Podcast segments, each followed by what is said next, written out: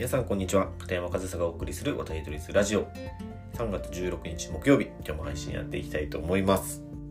はい皆さん今日は3月16日。WBC の準々決勝日本対イタリアの試合が行われる日ですね。まあ、日本のね、えー、第1ラウンドの最終戦からは中3日ということで少し間が空いたかなというふうに感じる方多いと思いますが今日は19時プレーボールなのでね、まあ、それまでにいろいろ済ましてから、テレビの前で、え応援しようという方多いんじゃないかなと思います。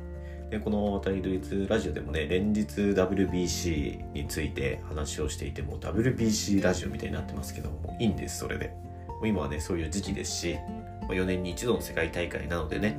今はこの話題を扱う以外ないんです。ということで今日も WBC の話をしていきたいなというふうに思いますが、同じような内容で聞き飽きた方ごめんなさい。けど本当に今年の WBC 盛り上がってるんですよ。で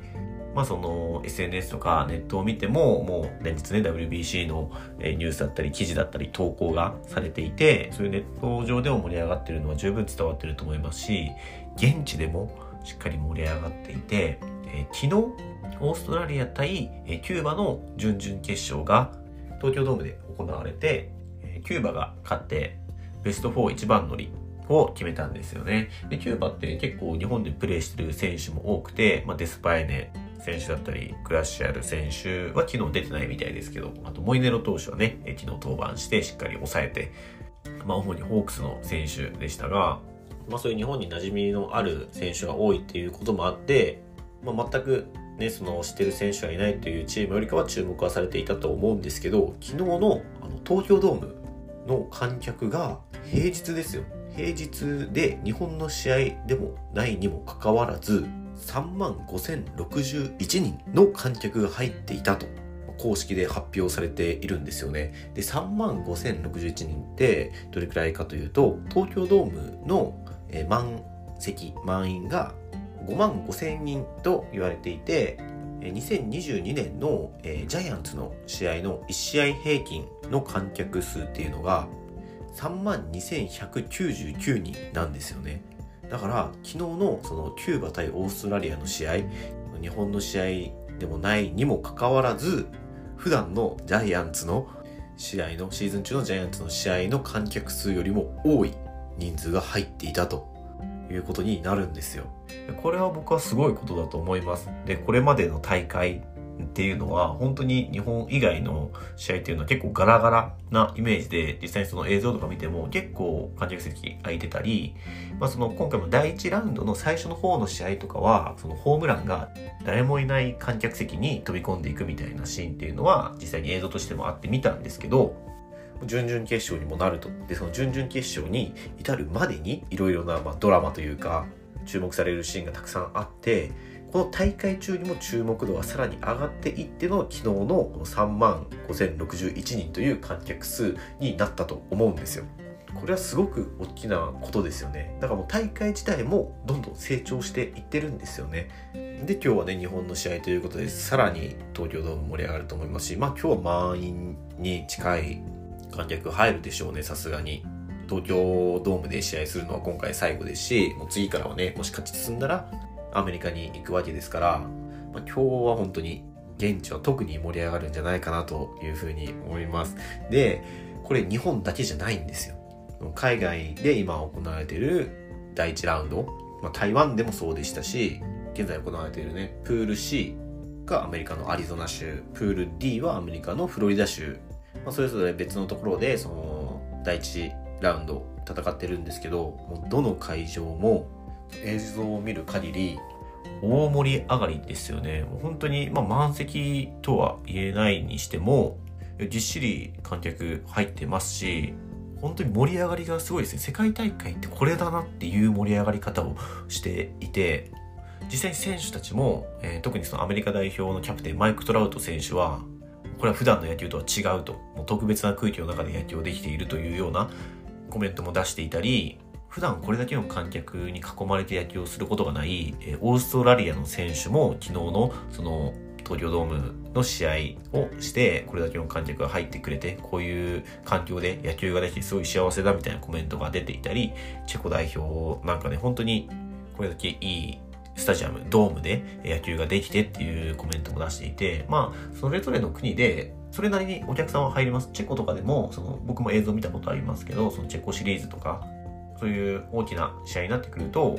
まあ、結構お客さん入るんですけど、そのヨーロッパの球場って基本的に外野席とかないんですね。基本的に内野席だけの球場の作りが多いので、本当に観客に囲まれるような環境でプレーをする、したことない選手っていうのはたくさん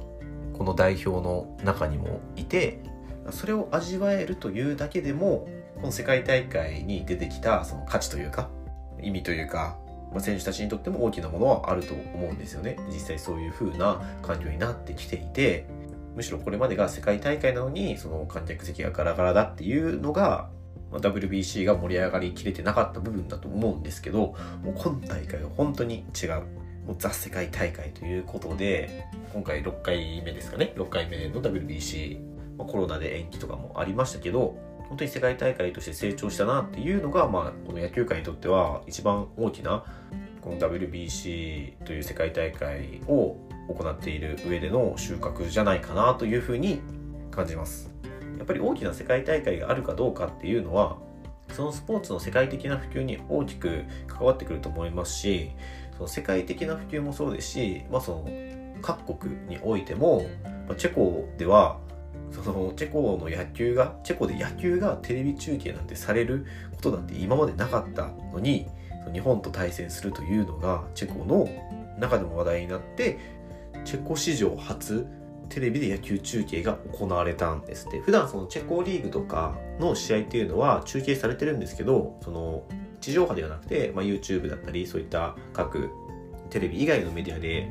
中継されてはいるんですけどその地上波テレビで、えー、放映されるっていうのはチェコ史上初。しかもその視聴率視聴率というかその1000万人人口がいる中で84万人の人がその野球を見たんですって。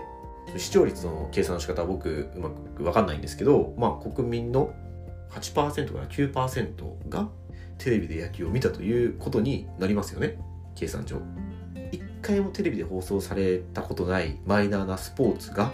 テレビで放送され国民のまあ8%から9%くらいが見てしかも熱狂して、えー、すごく国の中でも盛り上がったっていうのはこれは本当に世界大会の価値だと思いますし今回日本の中でそのチェコに野球があるんだっていう認知が広がったのと同時にチェコの中で野球というスポーツの認知がさらに広がった瞬間ですよね。でもこれは WBC にチェコが出場していなかったらなかったことでさらにその出場をしたのが今年じゃなかったらこうはなってなかった可能性って大いにありますよね。今年の WBC がこれだけ盛り上がって世界的にもこれだけ注目されてだからチェコも国として野球をテレビで中継しようっていう風になってると思うんですよ。それはもう今年だからだと思うんです。それくらい今年の WBC っていうのは盛り上がっていて世界大会として非常に価値の高いものに成長しているというのをもう連日のようには言ってはいますけど今一度皆さんにお伝えしたいなと思って今日は WBC の世界大会としての成長というテーマでお話しさせていただきました。で、今日は日本代表の試合です。もうここから先はね、負けたら終わりの一発勝負。相手はイタリアで。世界ランクは16位。決して高いランクではなく、まあランクで言ったらまあ格下にはなるんですけど、まあ勝ち上がってきてるチームなんでね、油断はできないですし、これからはワンプレーワンプレー一つずつ積み重ねていって、えー、今日も含めあと3試合、日本の勝利が見れるといいなというふうに思います。えー、皆さん今日19時からですね、え、それまでにやるべきことは終わらせて一緒に日本代表応援しましょう。はい、ということで今日も最後までお聴きいただきありがとうございました。片山勝也でした。